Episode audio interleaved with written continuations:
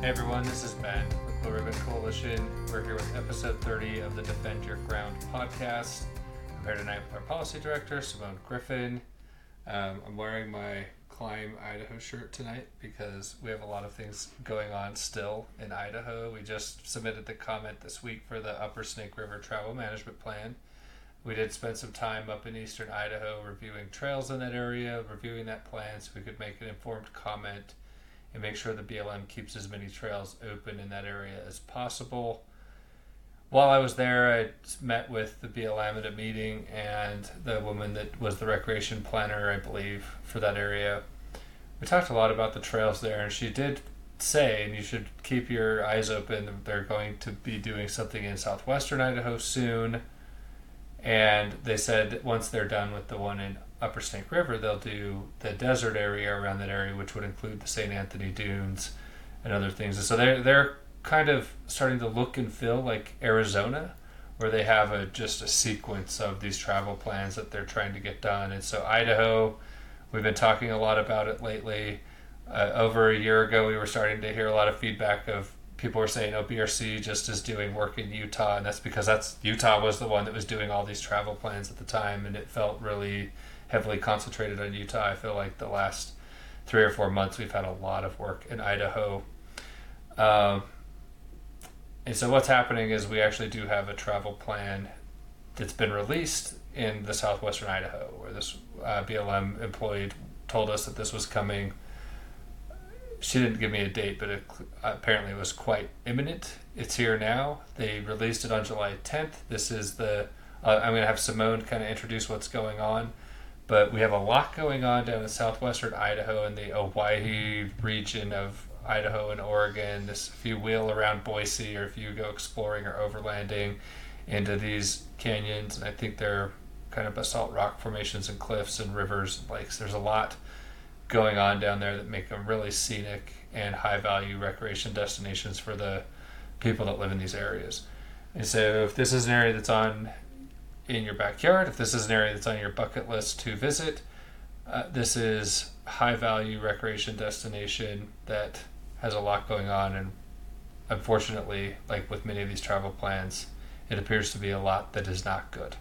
So simone why don't you give us a rundown of there's three things we're tracking just kind of all of a sudden in this area. Let us know what's going on yeah, so the first one is this travel management plan, and it's called the Canyonlands East Travel Management Plan, even though it's in the western side of Idaho. It's called Canyonlands East, so not to let that confuse you. Um, it's the Fossil Butte area south of the Grandview area. Um, really pretty area. It's very popular with off roaders.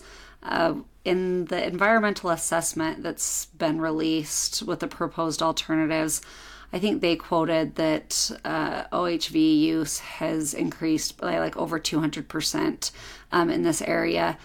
And not to say that it's just, I mean, because it's such a massive area, there's the planning area is like 800,000 acres, um, but it's just really popular because it is a really pretty cool area. Rivers, lots of canyon lands, which is why it's named um, the Canyonlands East area. And so they have released the four alternatives. Um, alternative A, which is typically just the no action alternative. Uh, it keeps open. They did route inventory in 2010, and it keeps open about 14 over 1400 miles of routes 70 miles of that is highway routes and that those 70 miles of highway routes stay open throughout all the alternatives. Um, but they inventoried uh, 1400 other routes that are going to be open through alternative a. That's if they don't select a different alternative but the alternatives that they are that they've given all of our various route or various forms of closures. Alternative B is our conservation alternative, and that either completely closes or restricts use, whether it's through administrative use only or seasonal restrictions um, of over a thousand routes. So you're losing about or a thousand miles of routes. So you're losing a fourth of the mileage that you can currently access if they do select alternative B. You're, I think um, you mean we're left with a fourth. If they're closing thousand miles out of fourteen hundred. Oh yeah, I was thinking four thousand. Wow, my math really off there. yeah, we won't let people know what you did professionally in a life. it's a different life. yeah. Okay.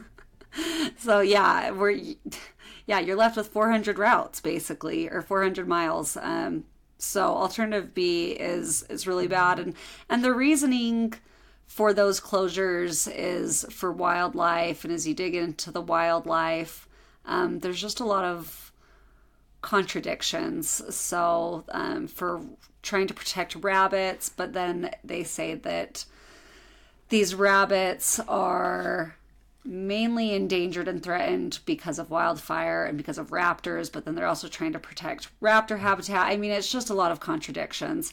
Um, so wait, you really literally did go down a rabbit hole. I literally went down a rabbit hole as I was researching this. Yes. Okay.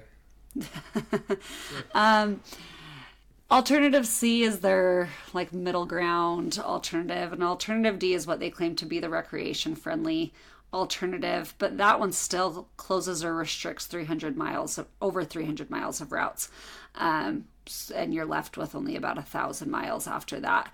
And so, as I've been going through comments that have been left previously since they started the NEPA process, you know, there is a lot of opposition to this travel management plan. Um, local clubs and groups and uh, political leaders, the counties. Some of the local groups? I think you named some of them when we were talking about this.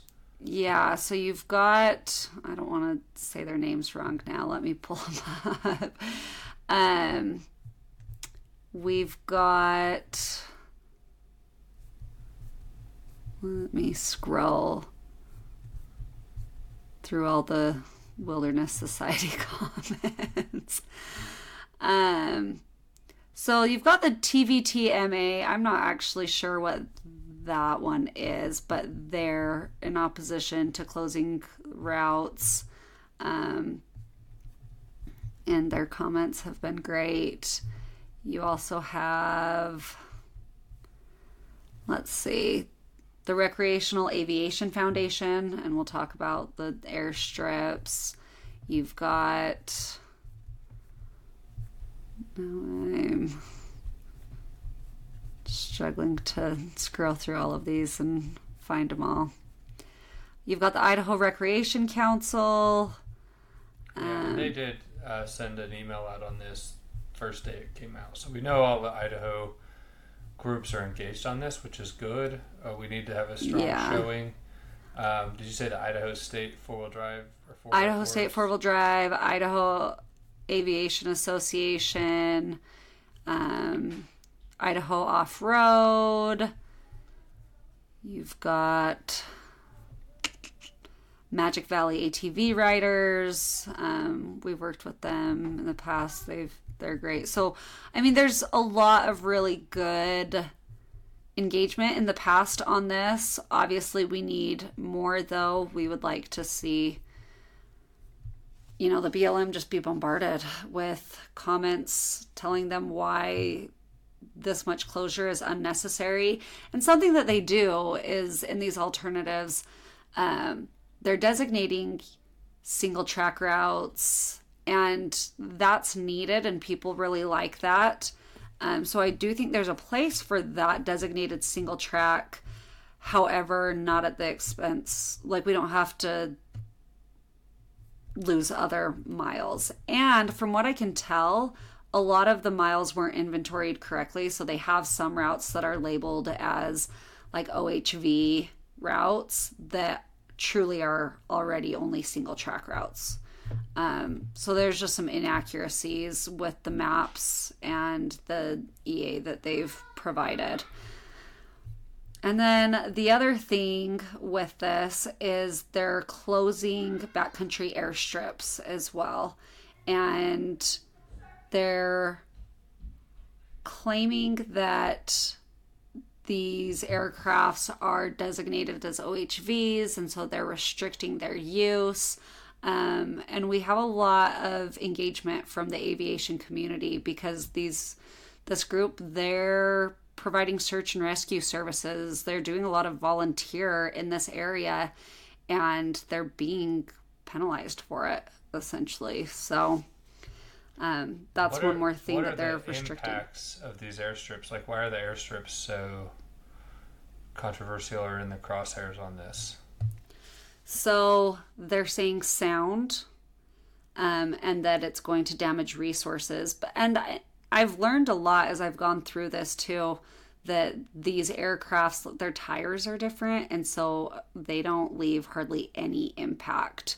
Um, which I didn't know that. Yeah, so it's like the bush planes, like the ones that can land on really small airstrips, and Yeah, and you can't even tell that a lot of them have even landed. They can land on grass, and you can't even tell sometimes. Um, so the reasons for closure just aren't justified. They they don't add up.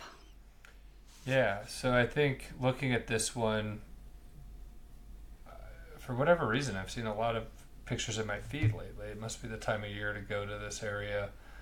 A lot of people out there dispersed camping in this area, accessing this area through off road trails.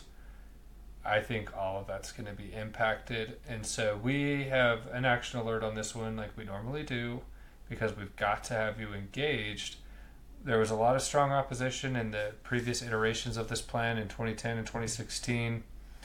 If the BLM goes through this process now and they feel like the interest has waned or deteriorated, that's going to embolden them to adopt one of the alternatives that closes a lot more or listen to the interests that are telling them to close a lot more. And so this is an area that I think you need to stand up for and defend. I, there's going to be a lot of folks in Idaho and Oregon that in Nevada. I think this is accessed by a lot of people in northern, probably northwestern or north central Nevada. And if that's true, if that's you, we need you engaged on this. We need comments. We need the BLM to see a strong showing. What's the deadline, Simone? August twenty fourth. Okay, so we have a month and a half ish. Yeah. 45 days. So we'll be promoting this, share our action alert. Um, one thing I see a lot of discussion about lately is there's been so many of these comments because the Biden administration is just going pedal to the They're just trying to finish all these travel Yeah. management plans. They're trying to push them through. And I've seen groups come out and say, hey, don't do form comments, just send your comments directly to the BLM. And it is true that the BLM doesn't love form comments and that legally you're going to be doing everybody a better service if you do substantive, personalized comments that explain your interests in the area. So if you're thinking about whether to comment at all or do a form comment, you should do a form comment. Doing nothing is also equivalent of sending a comment. You are sending a signal to the BLM that you are not interested, you do not care about this. If they close this, you have no problem. If they That you if- just trust whatever decision that they want to make is great. even if it's not an area that you have immediate intentions to write in, I think that the more people learn about this area and see what it is, it'll get on your bucket list. And so it's going to hurt the people that do. And if you sit it out, then you're participating in hurting them. If it's not an area you have a lot of background in and that you can go make that substantive comment, still doing the form comment is going to send a signal to the BLM that this is getting national attention, that people are paying attention to it. They will treat it differently. The politicians will treat it differently. They'll want to get involved in this. And additionally, when you submit a comment through our action alert, we know who cares about this issue. So when there are updates about this issue, we can reach out to you. We know what you're saying. If we need to file a legal action, we know what uh, Simone's already talked today about how she's gone and read the other comments of the other groups. These are the people we would partner with in litigation. This is how we know who those are. And if they comment through our action alert tool, it makes it easy for us to find those interested parties and partner with them and collaborate with them. And we do that with every legal action that we do. And otherwise, you send your comments straight to the BLM, and our mm-hmm. we you use our form. We we do send them to the BLM. They go straight to the BLM through us. But if you just send your comments straight to the BLM, we have to go get them through a FOIA request or some or a process that takes months or years to get them and know what's happening. And so we start a race 10 miles behind everybody else because people are out there. We see the off road groups do this all the time where they just share the BLM link. There's a reason the environmental groups don't do that. They always are running this through Not one. tools. Not a single one Not a of them does it. single environmental group will just share And- the BLM link. Not one. and you go look at this plan. So why should- and why there are are three alternatives that they're going to select from that are all environmental alternatives that are going to close stuff because they have learned to command the process because their users get engaged because they have action alert tools and they're able to build and build and build on that. And so we're very deliberate that we're doing this. We invest time and resources in being able to have that capability. And so when we see other off road groups out there saying this isn't as effective, I will listen to that argument the day we get three alternatives on a travel plan and all three of them expand recreation access for everybody because that will show that we're winning the argument. As long as we get three sh- shades of wilderness alternatives, we're not doing this as effectively as we can be. And so we need you to submit your comments on this before before August 24th. And submit them through our site. Not just through the and, site. and if you have questions about it, reach out to us. We love to educate you more. Comment on the videos and the posts where we share this content. We want there to be a vibrant discussion so you guys can be effective advocates. But don't just give all the information straight to the BLM and weaken our ability to challenge this and advocate against the bad things in these plans. Uh, what else is going on, Simone? I mean, I know this travel plan's enough that it could keep everyone in this area busy for the coming weeks and could definitely have a big impact. But unfortunately, this is not the only thing going on in this region. Right. So just across the border in Oregon, and it does come into Idaho, is a bill to propose a whole lot of wilderness. So um, it's the I don't even know how to pronounce the Mal Malheur Community Empowerment Act for the Owyhee Act. Um, Senator Wyden, this is his bill, and it's looking to designate a lot of wilderness. Um, this is part of the 30 by 30 movement. Um, this bill was originally introduced in 2022, I believe.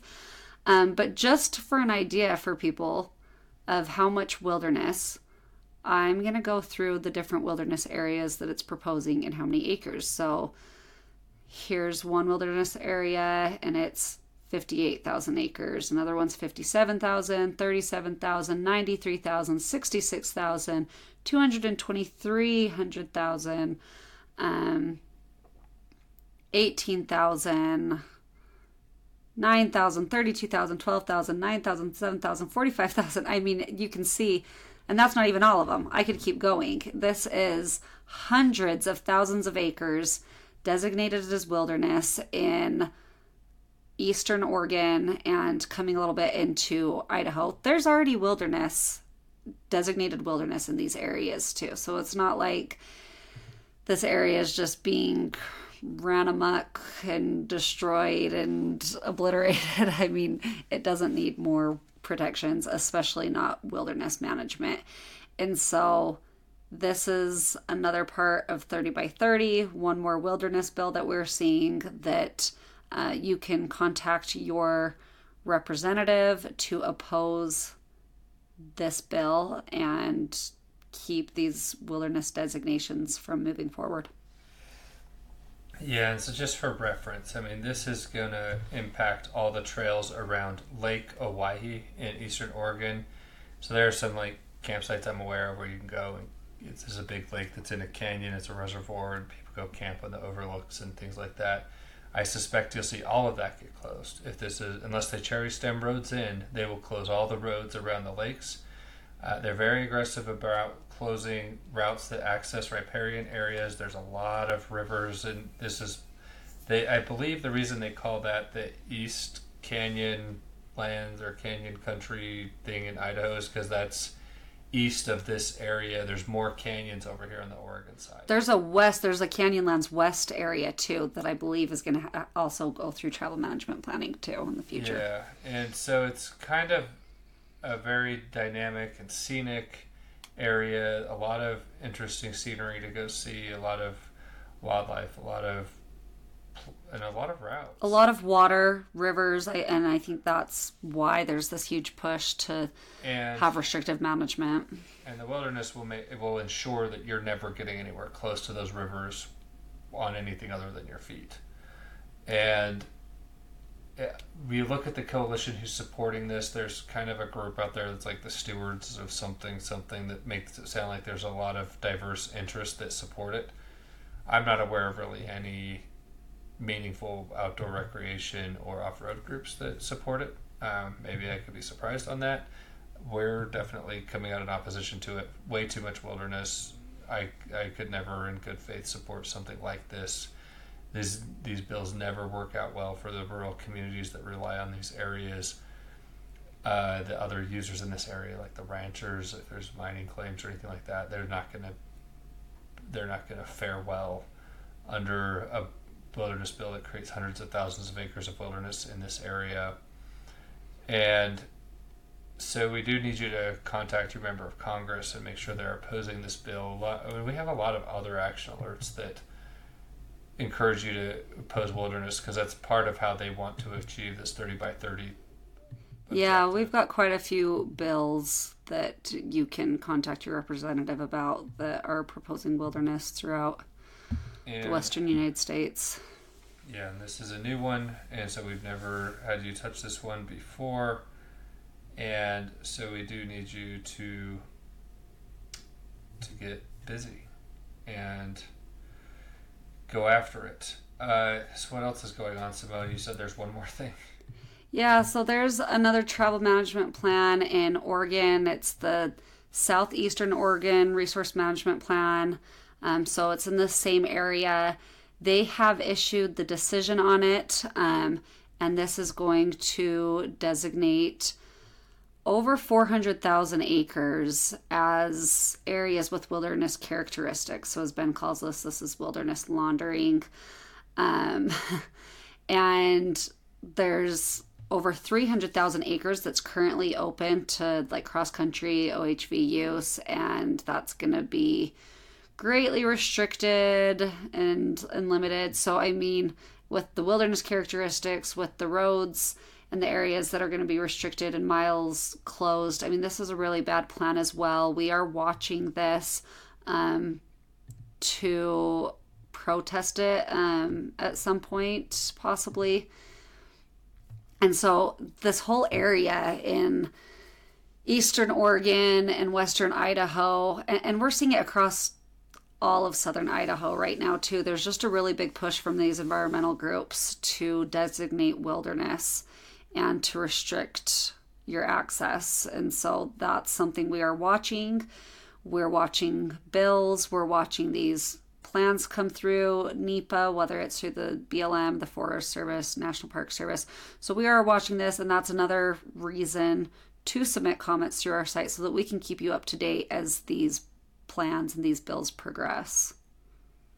Okay, well, thanks, Simone. And I think one thing that's I think important to emphasize here is stuff's been in process for since 2010, and that's always a discussion I have when people, when I'm explaining what we do at BRC, and there aren't a lot of groups out there that engage in these fights for the long haul. I mean, there were some that we mentioned. That's why I wanted to give them a shout out on this podcast because they are involved and we appreciate that they're there.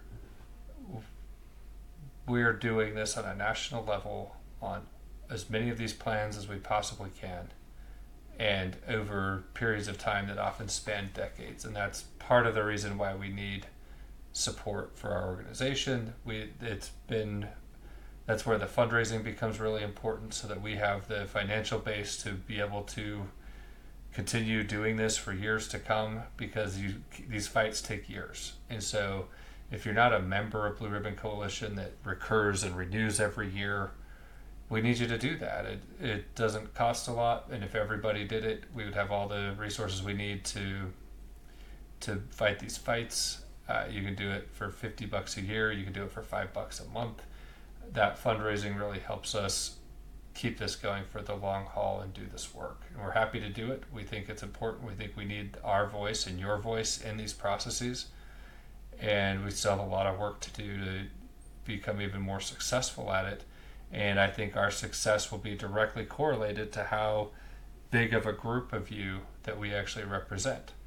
And so we're trying to give you meaningful actions you can take. You can participate in the action alerts. You can add your voice to the process. It's not just a fundraising operation, but we need the whole engine revving as efficiently as it can here. And so we invite you to do that, to become a member of Blue Ribbon Coalition and help us defend your ground in Idaho. So that's it for you. That's episode 30 here of the Defend Your Ground podcast. Uh, we'll be back uh, next week with more things to talk about because I can assure you there will be more things going on.